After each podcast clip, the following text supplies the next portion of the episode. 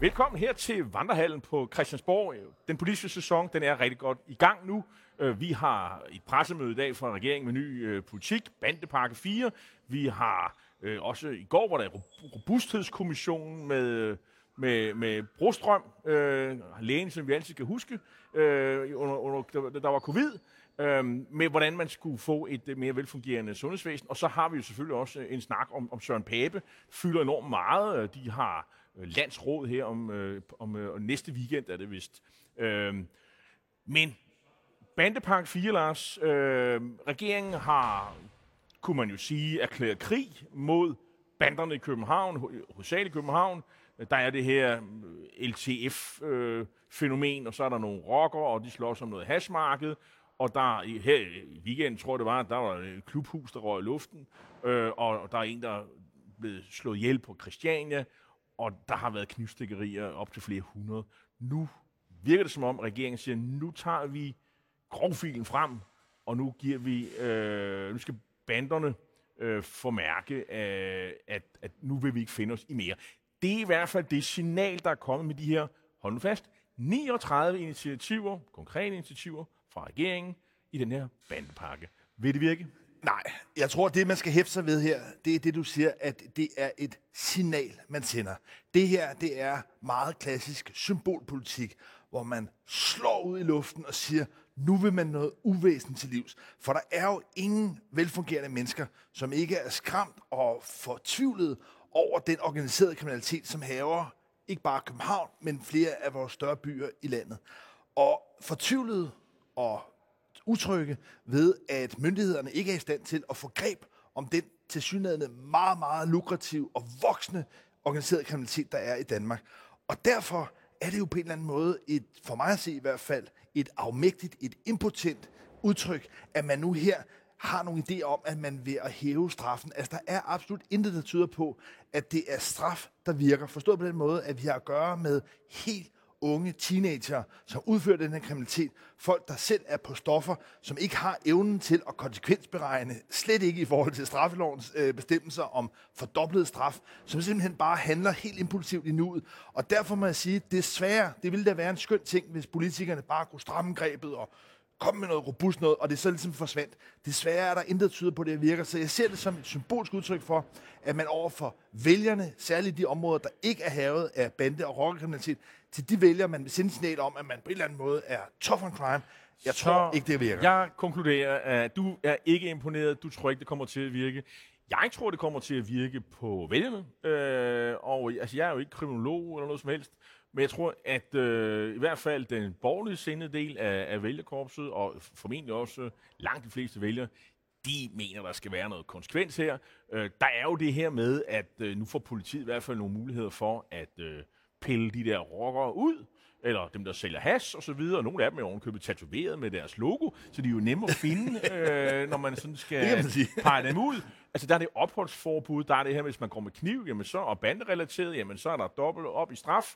Øh, der er sociale ydelser, der bliver pillet fra hinanden. Øh, er man på børne-unge ydelser, og ens forældre måske Øh, den bliver, kan blive fritaget en. Der er en hel række af, af striber. Jeg, jeg er nok enig med dig i, sådan enkeltvis, så er det nok ikke øh, det, der flytter noget. Men jeg synes alligevel, at regeringen har udfordret en vis kreativitet. Jeg har været rundt alle steder. Hvor kan vi stramme? Hvor kan vi ligesom sende et signal? Men jeg er da enig i dig i, med så langt, at det er jo ikke signaler, der gør noget. Men de vil så sige, regeringen, og nu vil jeg så prøve at forsvare synspunktet her, det er jo, at vi regeringen giver øh, politiet nogle flere redskaber øh, til at, som sagt, pille de der folk ud, øh, kom dem i brummen i lang tid, ud fra devisen, at, og det var nu citerer jeg jo justitsministeren, øh, jo længere tid de sidder i en, øh, på 8 kvadratmeter og kukulure, så laver de jo ikke kriminalitet imens. Og ud fra den betragtning er det jo rigtigt. Så er der jo også det her med... Men jeg, jeg lige stoppe det. det, ja. det, det, det altså, jeg er med på, at det er en meget lojal altså, gengivelse af justitsminister Peter Hummengårds argument. Jeg bliver bare nødt til lige at indvende, at det er noget vrøvl. Forstået på den måde, at det, der kendetegner de her bander, det er, at de har vist en evne til konstant at rekruttere unge og unge. Og det skyldes, at mange af de her øh, børn, altså unge øh, teenager, de tjener i hvert fald 1000 kroner sort om dagen, så kan man altså få mange børn til at arbejde Og for sig. der- Så pointen er, altså, selvom de kommer ind og sidder og, og, burer af en lille celle, hvis der så straks lige pludselig bare er to af deres fædre eller brødre eller nogle andre, der byder sig til, så har man jo intet gjort. Så derfor vil jeg sige, at jeg tror rigtig mange af de mennesker, der bor i områderne, der er havet af det her. Det gør jeg eksempelvis selv. Jeg tror, vi er nået til det punkt, at vi er fuldstændig ligeglade med, om katten er sort eller hvid, bare den kan fange mus. Og problemet ved det her er, at man altså ved det her lidt slatne slag i luften foregiver, at det her er noget, der vil virke på den organiserede kriminalitet. Og der er absolut intet evidens. Der er intet, der tyder på det. Og der er den interessante re- reaktion hos vælgerne jo.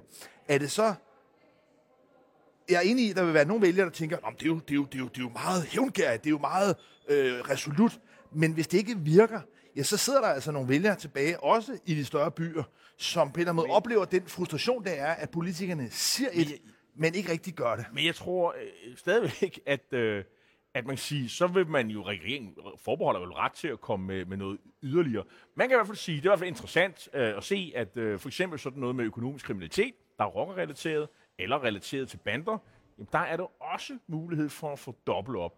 Det interessante er jo, Lars, det er jo, at øh, er det noget, domstolene så vil dømme efter, når de her sager kommer? Det, det er det, jeg synes er, er, er meget interessant, fordi det ved vi jo ikke. Det er jo ikke altid, at, at der har været en eller anden intention fra politisk side, og så kommer sagerne, og, og så vurderer man den på forskellige vis, og så er det ikke altid, det er i hvert fald det, politikerne hævder, at, at domstolen har været flinke, eller i hvert fald dømt efter det, der har været hensigten. Så øh, Jamen, vi, der, her, her er der i hvert fald sendt signaler, det er jeg enig i. Der er, øh, der er skabt muligheder for, at politiet får nogle flere værktøjer. Øh, strafferammerne er, er hævet. Det er nogle traditionelle værktøjer. Det er med på, man bliver også straffet, hvis man for eksempel kommer til skade, og man er banderelateret, en eller anden bande, banderelateret ting, så skal man ikke regne med, at, for, eller at samfundet giver øh, erstatning i, i, i fuld omfang. Så, så, så det vil sige, der er jo noget, hvor folk siger, jamen det der med at være, at, at være, at være banderelateret, det kan ikke rigtig betale sig. Så er det jo også det her med forældre. Der var, der var, hvis jeg lige må gøre Ja, ja. færdig. Øh, statsministeren rettede jo en stor appel til øh, forældrene, og det var jo også sådan, at hun sagde jo blankt ud, det var minoritets øh, øh, forældre. Øh, Det er i hvert fald det, man rekrutterer i stort omfang. Det var ikke derfor, I kom til Danmark, at, at jeres børn render rundt og laver sådan nogle ting. Det sagde hun så ikke det sidste, men det var det, der var synspunktet. Så der er jo også det her med en appel til, til forældrene om at nu øh, få børnene væk, sådan så at man ikke føder ind til øh, øh, banderne. Men, men vi ved jo alle sammen af, af, erfaring, det er svært. Ja, og også fordi, at problemet jo med, med organiseret kriminalitet i Danmark bliver ved med at udvikle sig. I den seneste uger har der været øh, mange beskrivelser af, hvordan øh, rockere, blandt andet Hells Angels, har infiltreret eksempelvis Aarhus Havn. Ja. Hvordan øh, havnearbejderne i Aarhus på en eller anden måde er i hvert fald i høj grad styret og intimideret i hvert fald af rockere. Det er jo nok ikke noget, den her bandepakke eksempelvis kommer til at gøre noget ved. Og det, der er det helt grundlæggende problem i forhold til bandekriminaliteten, det er, at efterspørgselen efter hårde stoffer og hash og kokain, den ser ud til at vokse. Så blandt unge mennesker er der en voksende efterspørgsel. Det vil sige, at det er et voksende marked, og så længe det marked vokser, ja, så er det altså slag i luften at tro, at man ved eksempelvis at hæve straframmen for at gå med kniv. Jeg synes, det er fint, og, og, og straf det endelig hårdere. Jeg tror, for min skyld kunne man, kunne man gå meget videre. Pointen er bare, at det er virkningsløst. Det har ikke nogen effekt på efterspørgselen, men- og dermed på udbuddet af stoffer. Men hvis du laver noget politisk analyse det her, er, vil der være en mærkbar opposition til de her øh, tiltag?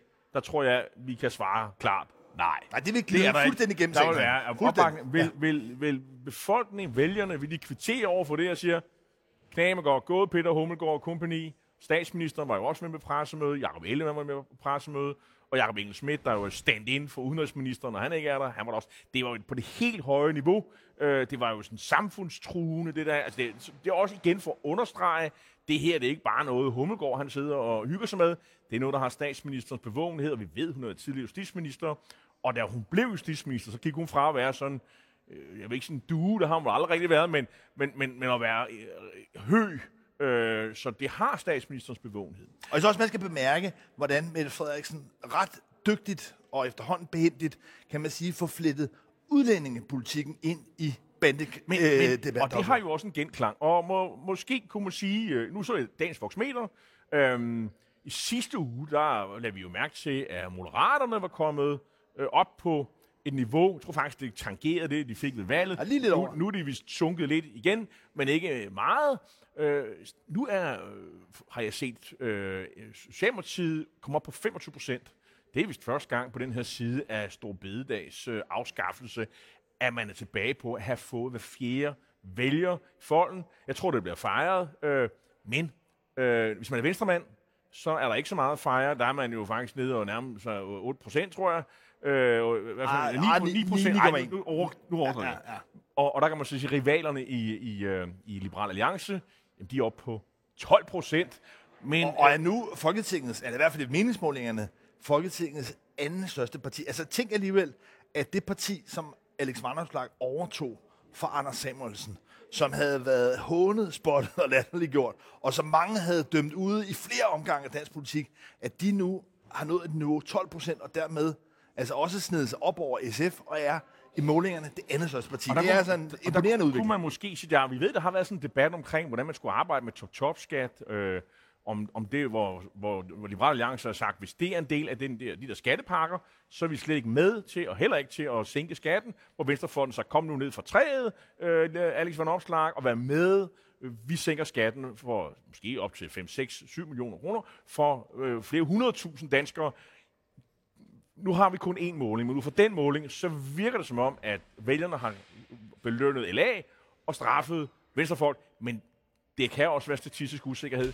En ting, øh, en anden sag, som har fået meget større opmærksomhed, det er jo Søren Pape, som øh, det varslede vi allerede sidste uge, som har i gang med en, en stor plan for at relancere ham, øh, Søren Pape 2.0. Øhm, Øh, og første øh, del af raketten, jeg tror det er sådan en 3-4-5-trins raket, det var et interview øh, med, øh, med, øh, i, med, i, i TV-avisen i søndags øh, hos øh, Kåre, hvad nu, han hedder? Kvist. Kåre Kvist, øh, hvor der blev stillet enormt mange spørgsmål, bare ikke om hans mand lader mærke til. Det, det, det, det, det, det, og, Men det er nok, de er skilt, trods Ja, alt. eksmand, Altså, jo, ja. jo, men det spillede dog trods en vis rolle i valgkamp. Men der blev ikke stillet spørgsmål til. Men ellers så var det jo, hvor han, hvor han siger, jamen det var dårligt, det var enormt dårligt under valgkampen. Jamen, jeg mærke til, hvad hans, hvad hans hovedargument var, og det, synes, og det synes jeg var pudsigt i forhold til det, du lige beskrev om, at Alex Vanopslag og Liberal Alliance ser ud til at klare sig ganske glimrende i en situation, hvor de slår på, at man skal sænke og fjerne top-top-skatten. Det Søren Pape brugte som sin hovedbegrundelse for, at det hele var smeltet sammen, det var, at man var gået til valg på at ville fjerne topskatten. Ja. Det var noget, Søren Pape... Ikke top top bare topskat. Så ja, men nu skal man selvfølgelig... Ja. Altså, men, og det har jo altid været deres men, politik, det er det stadigvæk. Men det, der var meget besynderligt i det her, sådan meget øh, selvudleverende interview, Søren Pape gav, det var, at han altså i den politiske substans pegede på, at det var forkert at gå til valg på det, man i øvrigt hele tiden har ment, man i øvrigt sådan set, teknisk set også stadig mener, men han afslørede der, at når han havde gjort det, når konservativ gik til valg sidste gang på at ville fjerne topskatten, så var det sådan en taktisk manøvre En taktisk fejl. i forhold til Liberal Alliance. Ja, okay. men, men, men, men det, der er besynderligt ved det, det er jo, at Alex Vanopslag, han har jo vundet popularitet på at mene det. Konservativ mente dengang, og de stadig mener. Så på den måde, altså, synes jeg ikke, at Søren Pape formåede ligesom at begrunde politisk, hvad det var for nogle fejl. Tværtimod synes jeg, at han brugte det, man efterhånden kunne kalde Ellemann-modellen. Det er at sidde og i virkeligheden begræde, hvor slemt man har haft det, hvor forfærdeligt det har været og været igennem øh, den her øh, proces, men ikke rigtig komme med nogen sådan gangbare, forståelige, slagkraftige politiske argumenter. Altså, jeg har jo set en enkelt kommentator sige, at det lykkedes for ham at komme igennem med øh, at, øh, krænge sin sjæl ud og, og være ærlig, og han, vi fik historien om, at han ikke ville ud af bussen, fordi det var så forfærdeligt under, i valgkampen, og det hele var så gudsjammerligt forfærdeligt. Og det indrømmer han jo, og, og, og man kan sige, det der med at indrømme noget, gik skidt og sådan noget, det så vi med Ellemann og sådan noget, det, det kan vel også kalde på noget sympati, og, og, og, og det Gør- der med gør- at gør det vinde- det? Jamen, det, Altså, altså, det, synes, er, det er er, er, det ikke derfor, man gør det, Lars? Og, og, altså, men så skal- nu skal jeg, mere til. jeg blevet beskyldt for at være meget kritisk over for øh, Pape, og, og så nu vil jeg gerne forsvare ham lidt. Altså, du har set det interview med kritiske briller videre.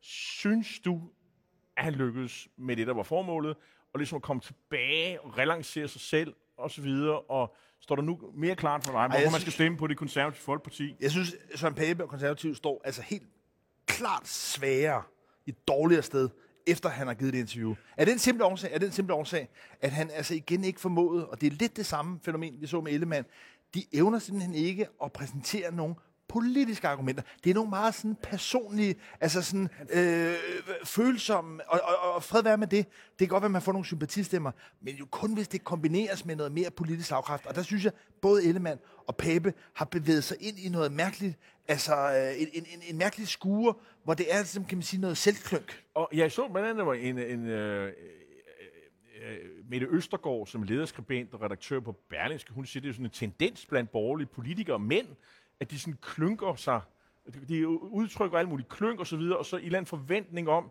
at så skulle vælgerne strømme til. Tror du, de gør det? Jamen, jamen, jamen, hun undrer sig over, at det sker. Det gør jeg At også. det er en tendens Ja. og sådan noget.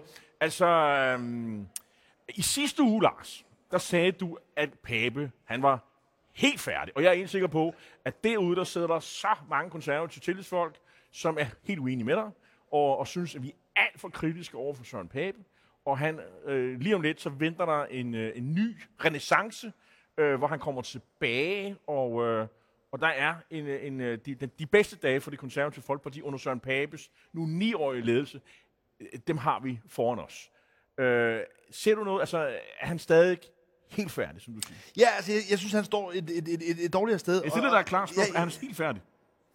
Ja, altså, han kan jo ikke være mere færdig end færdig. Altså, i sidste uge var han færdig, det er han fortsat. Okay. Øh, altså, konservativ venter på, at der er en ny generation af nogle andre folk, der byder sig til. Det er ikke nogen specielt attraktiv post at træde ind og skulle styre det der, øh, den der rodebutik. Men- For jeg synes, problemet igen her er, altså han slap ikke igennem med at forklare hele det her skattespørgsmål og kollapset. Det han så i stedet for at prøve at byde ind med, og det tror jeg, jeg glæder mig til at høre på landsrådet, hvad der er af mere substans i det. Han begyndte så at, at, at, at snakke sådan meget løst om familieværdier.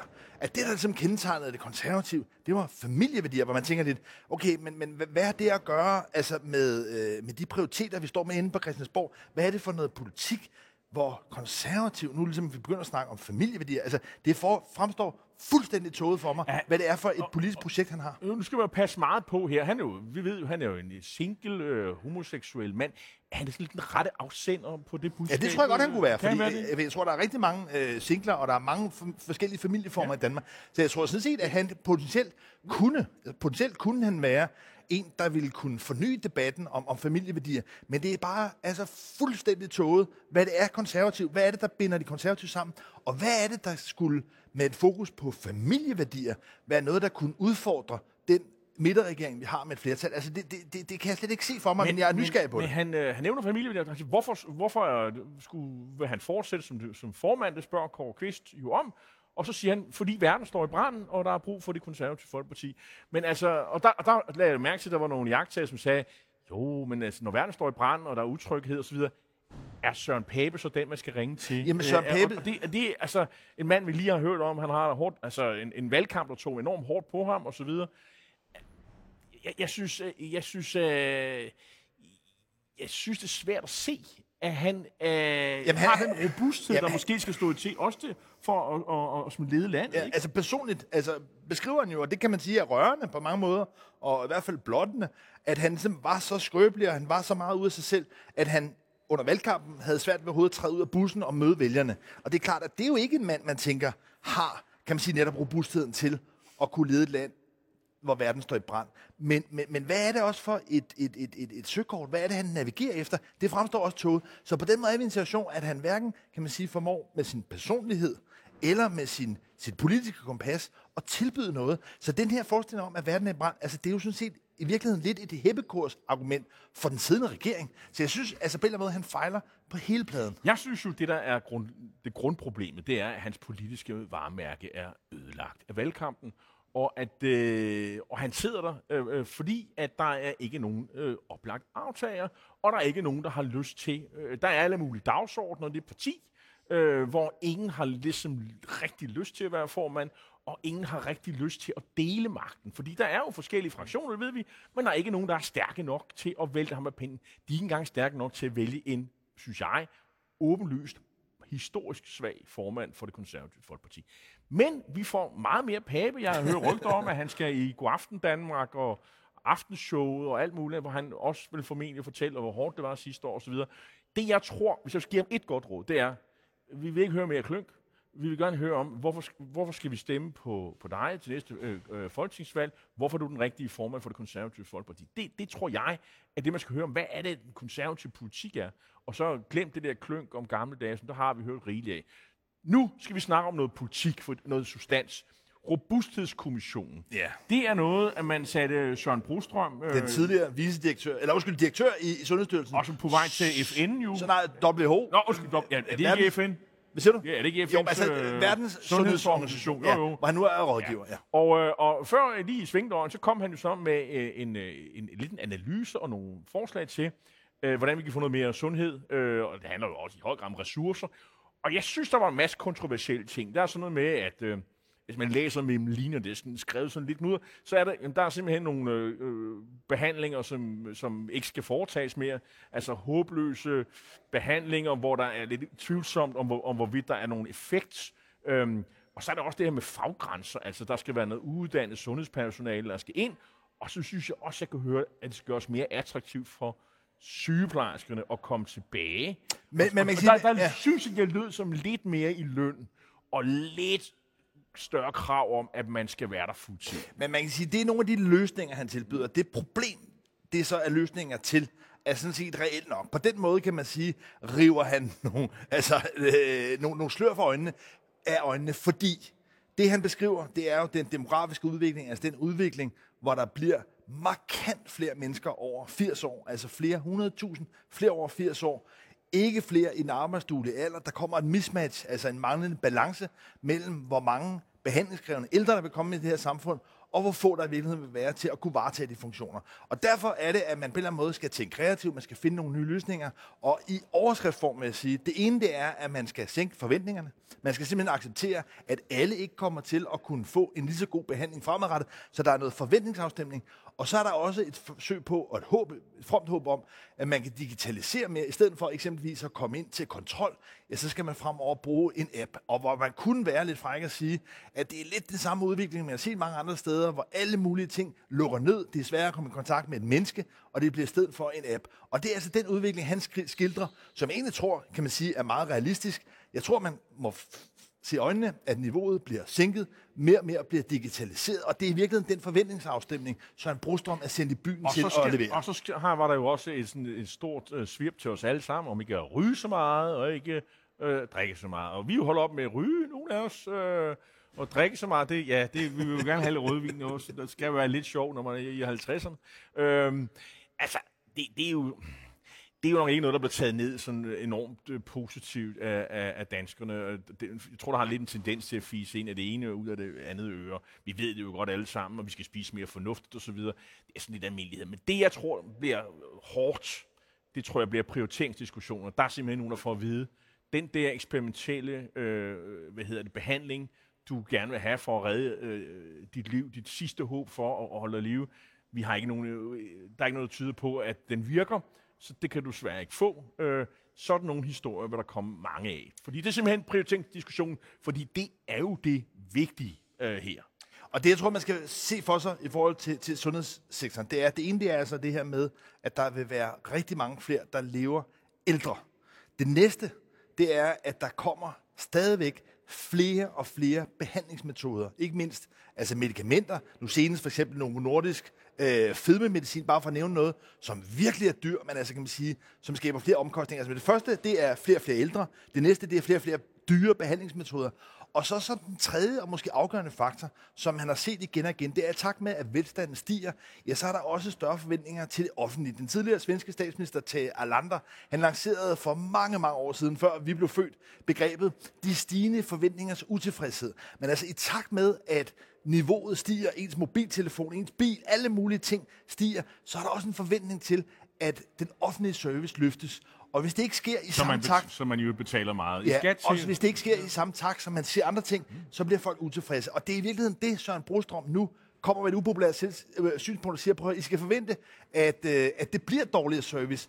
Den bliver mindre øh, Men- bemandet osv. Men måske er der et håb for, for sundhedsvæsenet, fordi nu er der jo lige kommet øh, en, nye øh, husleje, eller øh, Ejendomsvurderinger. ejendomsvurderinger, og, og det har jeg da indtryk af, det er noget, der virkelig optager sindet ud, fordi der er rigtig mange, der er, sådan, er blevet sat op i, øh, i, øh, i ejendomsvurderingen. Ja, det er også, også fordi, det har været fastfrosset siden 2011. Det vil ikke være, være, være besynderligt, Men kan man ikke desto mindre. Det, det, det, må, kan vide, om vi får øh, mere politik om det? Det var måske noget for Søren Pape til at gribe fat i det. Nu det får vi se. Jeg har indtryk af, at her er der en sag. Øh, nå, Det er i var- hvert fald noget, der hilser sind op øh, med ejendomsvurderinger. Det var, hvad vi havde at byde på i dag. Tusind tak for at se med på gensyn på tirsdag.